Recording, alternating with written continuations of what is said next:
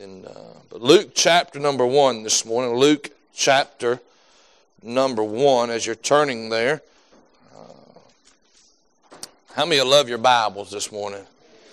We, as a family, uh, starting December 1st, we read a chapter of Luke and work our way through the book of Luke uh, through December and uh, the way it correlates and lines up. It, it's wonderful for the Christmas season.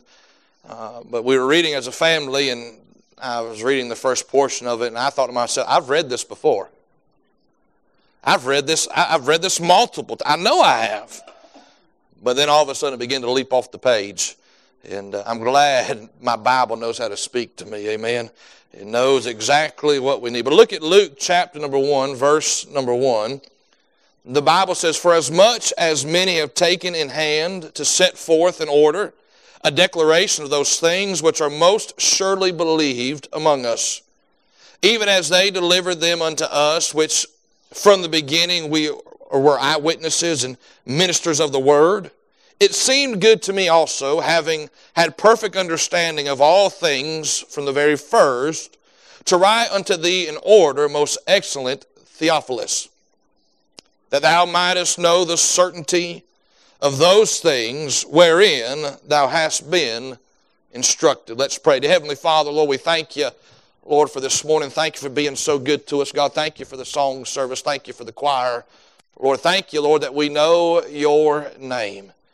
Lord, your name is absolutely wonderful. It's absolutely amazing.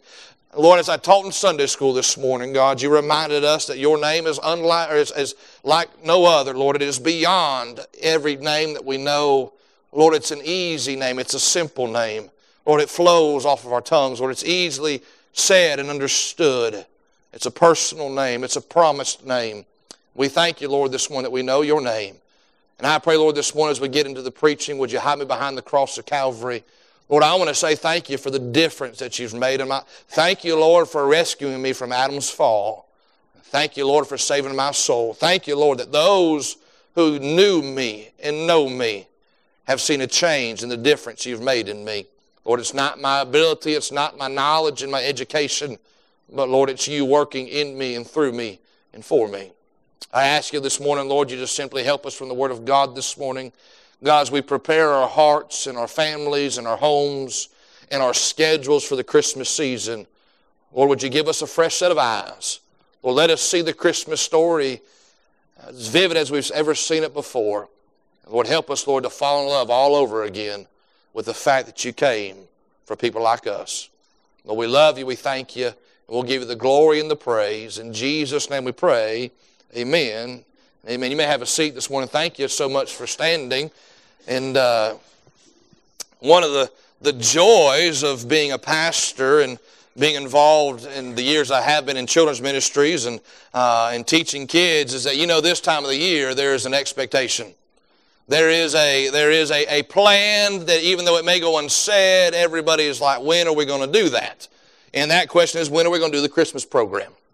It comes every year. When are we going to do that? And, and sometimes it can become routine, right? It's we're going to do it this Sunday and we're going to schedule it out. And sometimes it can become a ritual. Preacher, you can't change the Christmas program. That is not allowed. We voted on it 700 years ago and we're going to do it the same way every year since then. Uh, sometimes it becomes a struggle, right? Because you want it to be different, but not too different. You don't want to, you don't want to make it, you want to make it something new, but not too new, right? You don't want to compromise the integrity of the scriptures to try to kind of make it something that it hasn't been before. You want it to be similar, but not too similar. Right? You don't want to be the same exact thing it was last year. And, and it's truth as long as, as you tell the Christmas story according to the Word of God, there's going to be some things that never change. There's going to be uh, some things that are always going to be there. The potential roles will always be the same. If you're telling the Christmas story from the Word of God, there's but one Mary and one Joseph. There's one group of shepherds. There's one angel Gabriel. There's one baby Jesus. The roles are always going to be the same, just the people playing them may be a little different every year. Can I say in my life, I've worked up from just a, an extra of a, of a Roman soldier all the way to Joseph himself. I've, I've, played every part in between. I've been the innkeeper. I've been Caesar Augustus. I've been the shepherd. I've been Joseph. The only thing I don't think I ever was was baby Jesus. because I missed that boat. Amen. There's, there's only a certain time frame that you can be baby Jesus, but thankfully I was able to live vicariously through my son one year when he was baby Jesus.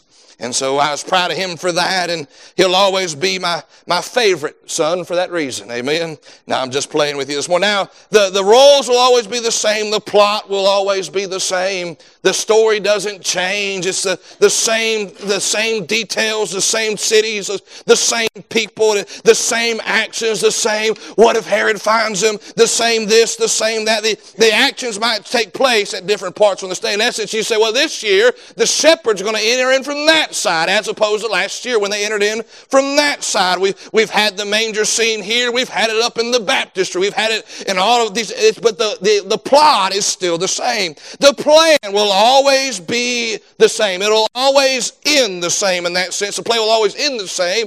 Joseph and Mary will safely bring baby Jesus into this world and we'll rejoice and we'll be grateful for that. And the fact that it's always the same may cause us to struggle artistically, but it should encourage you spiritually.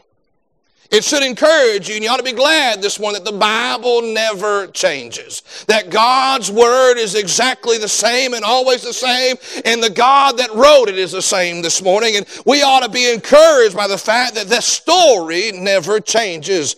It should never become just a story or just a play, but it should always be the greatest story that we've ever heard that God would robe Himself in flesh and come to a sinful place like this, to be born of a virgin, to live perfectly, to die a death he did not deserve on the cross of Calvary, to lay in the grave for three days and raise again that resurrection morning and ascended back to the Father and made salvation possible for you and I this morning.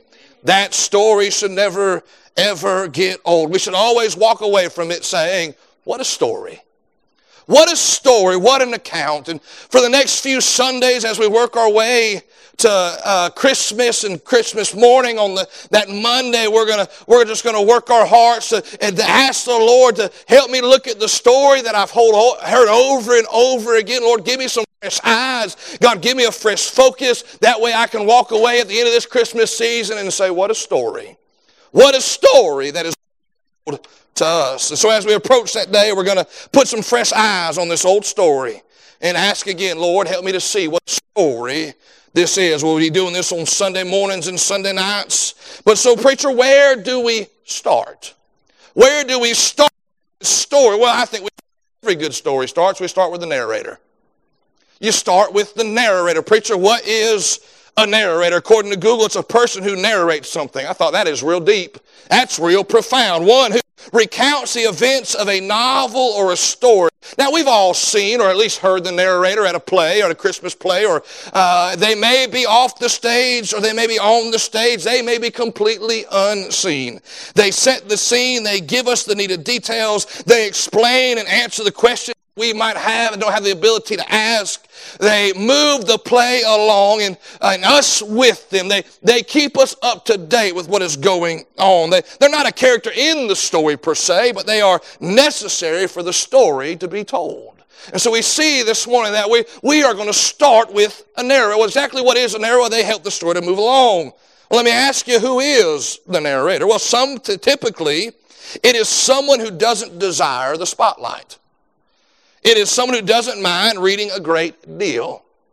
It is somebody who's okay with not getting a costume or a curtain call. They have one goal, and that is to make sure the story is told. Can I say, to be honest with you, I always enjoyed being the narrator.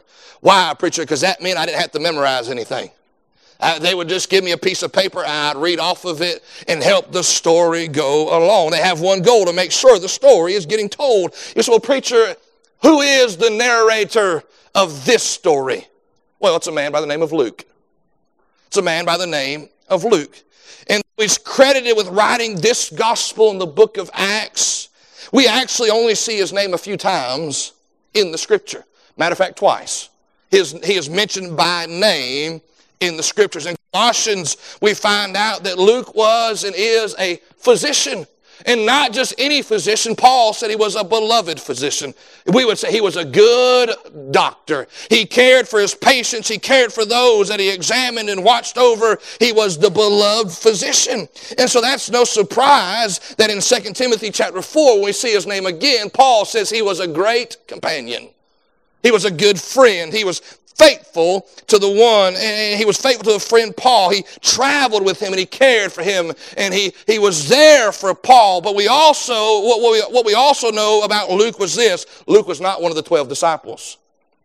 Luke did not walk the face of the earth with the Lord Jesus Christ himself. Matter of fact, not only is he not a disciple, he was actually a convert of Paul. More than likely, history tells us, and uh, scholars believe that he was a convert of Paul when Paul went to go preaching. And, so we know he wasn't a 12 disciple. Notice this, he wasn't even a Jew. Luke was not a Jew. He, he wasn't of the line of Abraham. He was outside of the commonwealth of Israel. Matter of fact, Luke was a Greek. He was a Gentile. And here's what's interesting to me. What a thought that God let a Gentile, not one of the tribe of any of, uh, of Abraham or Isaac or Jacob, none of those 12 sons of Jacob was, but he was a Gentile. He let us tell us the greatest story ever known to man. Now, I think Luke definitely fits the bill as a narrator. He's, he's not concerned about having a part. He's not writing himself into the story because he wasn't there. And he wasn't trying to, to get the credit. He said, I'll stand off to the side somewhere and I'll just tell the story of what God has done. so with Luke as our narrator, let's see some truths about his narration this morning. As the narrator, notice number one, we see he had a plan of his narration the plan of his narration. Look at verse number one. For as much as I have taken in hand to set forth in order a declaration of those things which are most surely believed among us.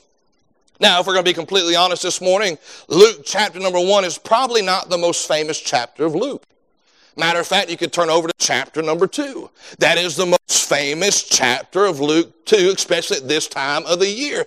Even Linus from the Peanuts quotes Luke chapter number 2.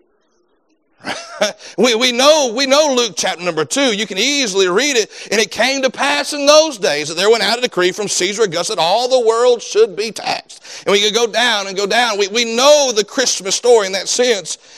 But here's what's interesting, right? Luke tells us in chapter one why chapter two even exists. He tells us in, in Luke chapter number one how, why chapter number two is so important. See, Luke had a plan for his narration. What was it, preacher? To set forth in order those things which we believe. That's what he says. For as much as me had taken in hand to set forth in order a declaration of those things which are most surely believed among us. Now, here's an interesting thing about Luke. Luke's gospel is the longest of all four of the gospels. Matthew's, I think, second, but Luke is in word count. He's longer than any of the other gospels. So why was that, preacher? Was it because Luke was long-winded? No, he was a doctor. He took detailed notes. He, he, he, he, he, he didn't miss anything. Let me ask you, would you like to have a doctor that was concerned with the details? Now, the Bible tells that Matthew was a tax collector. And here's what's interesting. You can go to Luke chapter number two, and it's unique in the sense that this is the only account in the Gospels that we get an in-depth look at the birth of Jesus Christ. But Matthew's Gospel mentions it. Matter of fact, Matthew's gospel says we have the announcement that you shall bring forth a child and his name shall be Jesus. He shall save his people from their sins. We find that in Matthew, but the next verse after that says, and he was born. Why would Matthew leave so much out? Well, Matthew was a tax collector. He was a numbers man. Just give me the black and the white. Just give me the, the essential details. But here is Luke, the physician, who has an understanding of what's going on here and what is taking place, and he pours these details into Christ's birth. How do we know there's no room in the inn? Well, Luke wrote it down. How do we know that, they, they, that he was born at the acceptable time, the right time? Luke writes it down. Here's what it's interesting. Luke's gospel is the only account of the birth of Christ in detail. It's also the only one that mentions Christ's ascension back into heaven. Here's what's in it. The it also is the only one that mentions the prodigal, the parable of the prodigal son.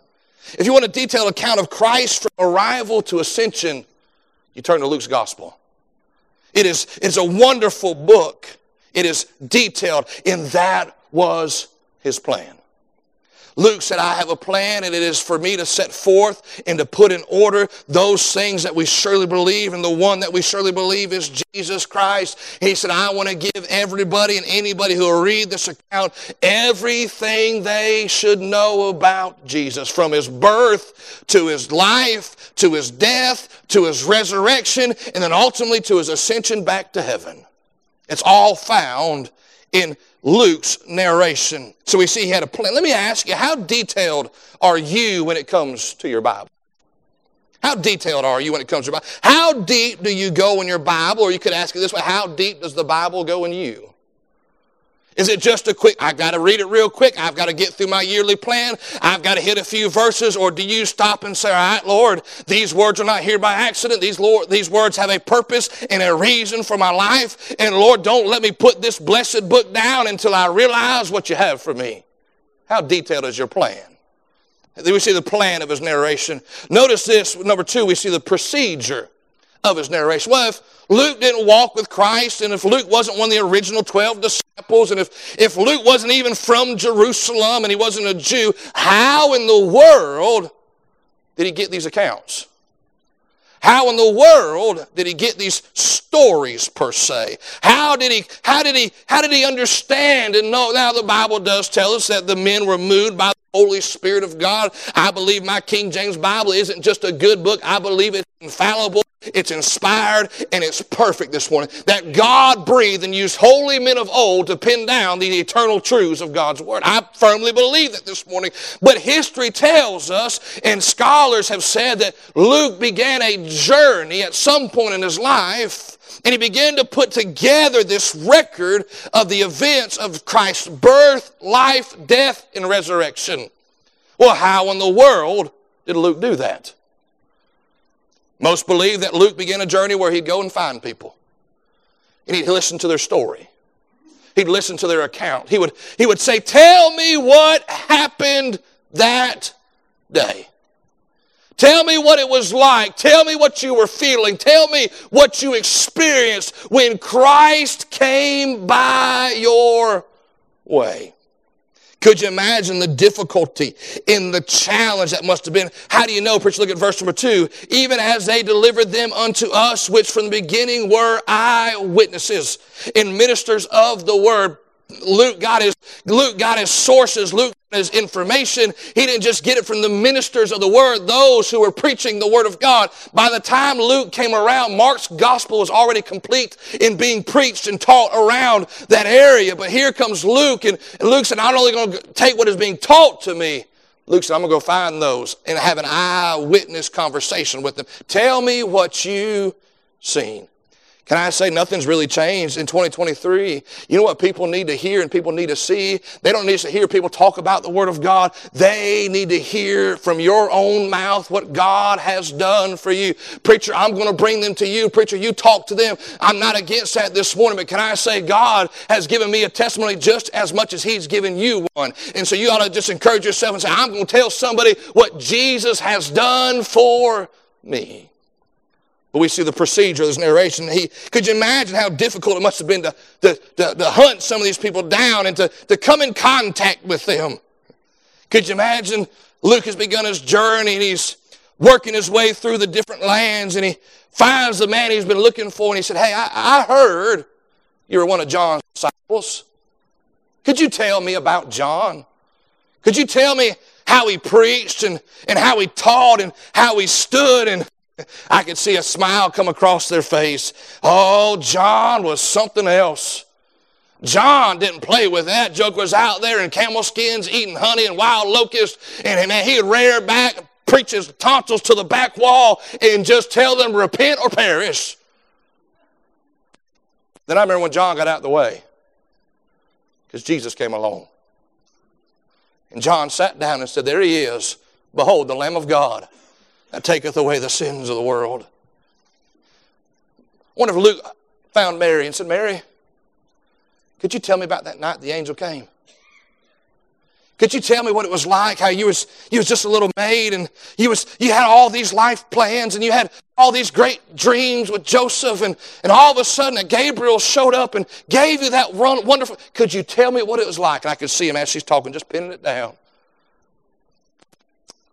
Matthew, could you tell me what it was to be sitting at the booth of the tax collector and taking those people's money, and Jesus just called you? Why'd you leave, Matthew? Because I knew he was real. And I knew I could, he could do far for me than I could ever do with Rome's tax dollars. What about trying to find that centurion? Luke tracks him down and said, Could you tell me about that time you had that servant that was sick? And you purpose in your heart to get to Jesus because you knew as a man of authority he could do something. Could you tell me what it felt like when Jesus pulled you out from the crowd and pointed out to everybody that there was no greater faith in all the land than the faith that you displayed? He's getting story after story after story. He maybe found that father whose demonic son had been healed. Could you tell me what it was like when you realized that all those other men could not do, only what Jesus could do? What about the parables? Well, I could see him. Makes his way to, I think it's Jericho. Finds the home of Zacchaeus. Good afternoon, Mr. Zacchaeus. Could you tell me about him? And he begins to pin these things down. What about Joseph of Arimathea? Joseph, you had everything. You even had your funeral planned. You had the perfect spot, a, a wonderful tomb outside of Jerusalem. Why'd you give it all up? And Joseph said, Because I loved him. And he was worthy and worth it. What about the centurion at the cross? Could you describe to me, sir, what it was like to see the very Son of God bleeding and dying on a cross for your sin? And Luke's writing these things down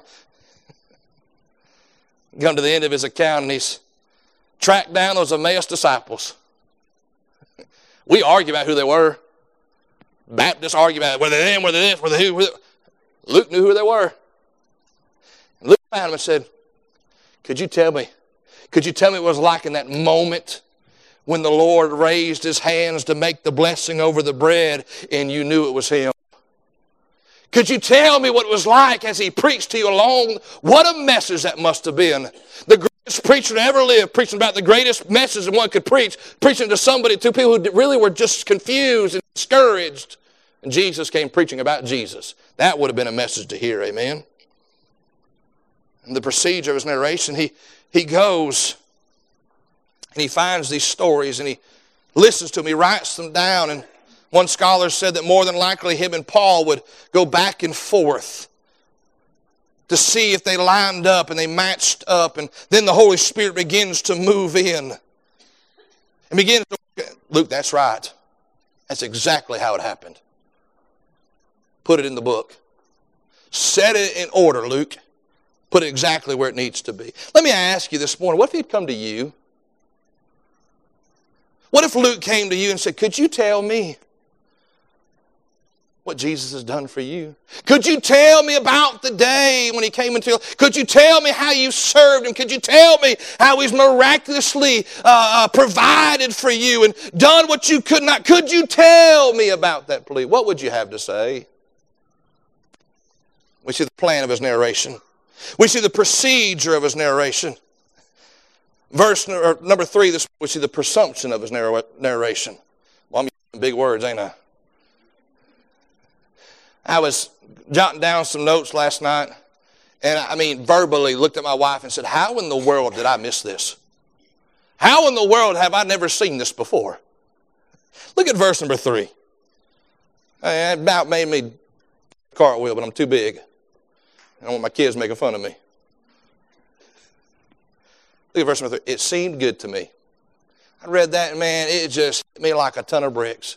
Nobody commissioned Luke to this task. Nobody hired Luke to this task per se. Verse number three, he said, It just seemed good to me. It seemed like a good idea to do this. Well, hold on a second, Luke. Did, did you run that by the brethren? Did you ask the brethren for their permission? Did you okay it with your mission board? Did you get approval from the deacons? Luke, did your pastor tell you that you have to do this? Luke said, No, it just seemed like a good idea. It seemed like something that would be beneficial. Talk about an understatement, right? A good idea. I think this is a wonderful idea. Matter of fact, the, the portions of scripture that we turn, listen, if you've ever been a prodigal and God's ever called you back and you back into the fold or kept you from going out into a crazy world, you ought to think Luke had a good idea. If you ever rejoiced in some Bible, if you've ever thought, man, that's a wonder, I'm so glad Jesus was born of a virgin in a little town called Bethlehem and he lived and he died for me, you ought to thank God that Luke had a good idea. Said it seemed like a good idea. Here's, here's look, if I collect the data and then publish the data, others will be able to know what I know. Let me ask you this morning, does it still seem like a good idea to you to read your Bible? with the presumption to help others? See, so many times we get in our Bible, Lord, give me, give me, give me, give me, give me, give me. And I'm glad this morning He can provide all of our needs. I'm glad this morning He can lead us to the right verse at the right time in the right moments of our life. But sometimes we got to step back out of the Lord, give me so I can enjoy it, to Lord, give me so I can share it. Luke has put miles upon miles upon miles on those sandals that he's wearing, and it's not just for his benefit. It was a good idea to him, but really it was for the encouragement of the other saints. He said, It seemed good to me, having had perfect understanding of all things from the very Paul. In essence, Luke said, it was a good, he said, I understood what was going on. When Paul came and preached and taught, he said, It clicked. I got it. I understood it. Then he goes on to say, To write unto thee in order. Luke said, it was a good idea. My idea is to take what God has given me and what God has shared with me to put in order to help you. The presumption of his narration was a good idea. Notice number four this morning. We see the purpose of his narration. Verse number three, right there into it. We get, we get a name. That's one of those Bible names that most people don't know. Most excellent Theophilus. Let me ask you, and tell me this morning, who you ever heard of Theophilus? His name doesn't run out, roll off your tongue. We talk about great Christians, no one says Theophilus. Matter of fact, we really don't know much about this fellow Theophilus. But here's the interesting thing we know what his name means. We see not only the Theophilus, but look at verse number four that thou mightest know the certainty of those things wherein thou hast been instructed. He said, I had a good idea that I would get all this stuff together and write it down and put it into a record. That way you could have a record to check your instruction by. To go back and to say, well, this is what the preacher told me to do and what I should do, but what does God's word say to do? And can I say when the preacher's what the preacher's preaching lines up with the with the what God's word is saying, the best thing you and I can do is do what the preacher's saying to do. Do what the authority in your life is saying, hey, this is what you ought to do, and you check it with the Word of God, and God agrees with it. The best thing you can do is say, I'm going to do that because the instruction lines up with the record. Therefore, it is something that needs to be done. Well, what was his purpose? Well, we see it was to be delivered to a person, Theophilus. His name means a friend of God. Some believe that it was just a title or a, a, a, a, name that, that Luke used in a general sense, and some believe it was a person that he knew. But his name means a friend of God. So, preacher, who do we share with? What is the purpose? Who, who is? Well, we're to share with the friends of God. Well, how many glad that we have a place where we can come together as friends and enjoy what God has said to us and rejoice and to grow and to, to, to learn and to teach and to help and to encourage and to strengthen. We're all friends here. Those who are friends of God. Well, if we share with the friends of God, who else? Those who we want to be friends of God. Those that we desire to, for God to change their life like He's changed ours. Therefore, we share what God's Word says. Not only to be delivered to a person, but to deliver a certainty. Verse number four. that which has been instructed would line up with the record. So they could know that they know. These things have I written unto you, that ye may know. I'm glad this morning that Luke had a good idea. I'm glad this morning that Luke was willing to be a narrator. He didn't write himself into Bethlehem write himself to Cal, into Calvary. He didn't write himself to the resurrection morning.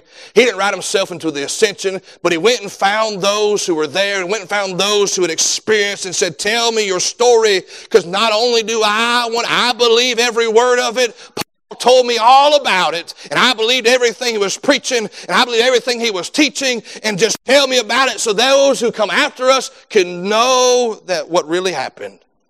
Can I say this more? We ought to be doing the same. We ought to be doing the same, delivering a certainty to a lost and dying world. You know, right now, we're in church this morning. We've got Christmas decorations up.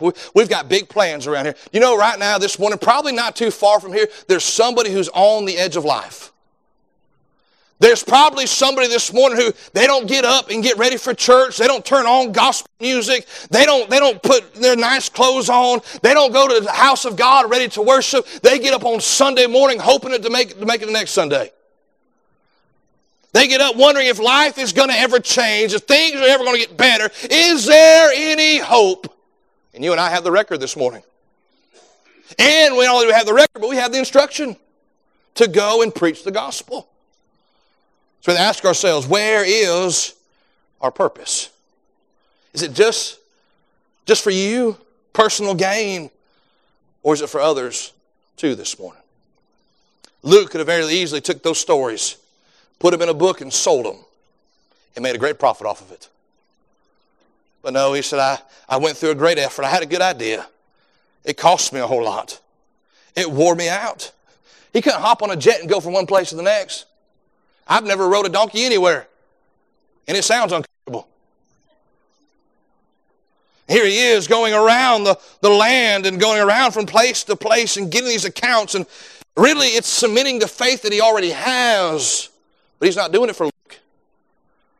He's doing it for Theophilus and those who need to know. Let me ask you this morning, what are we doing? Are we playing our role as the narrator? It's not about me. It's not about credit.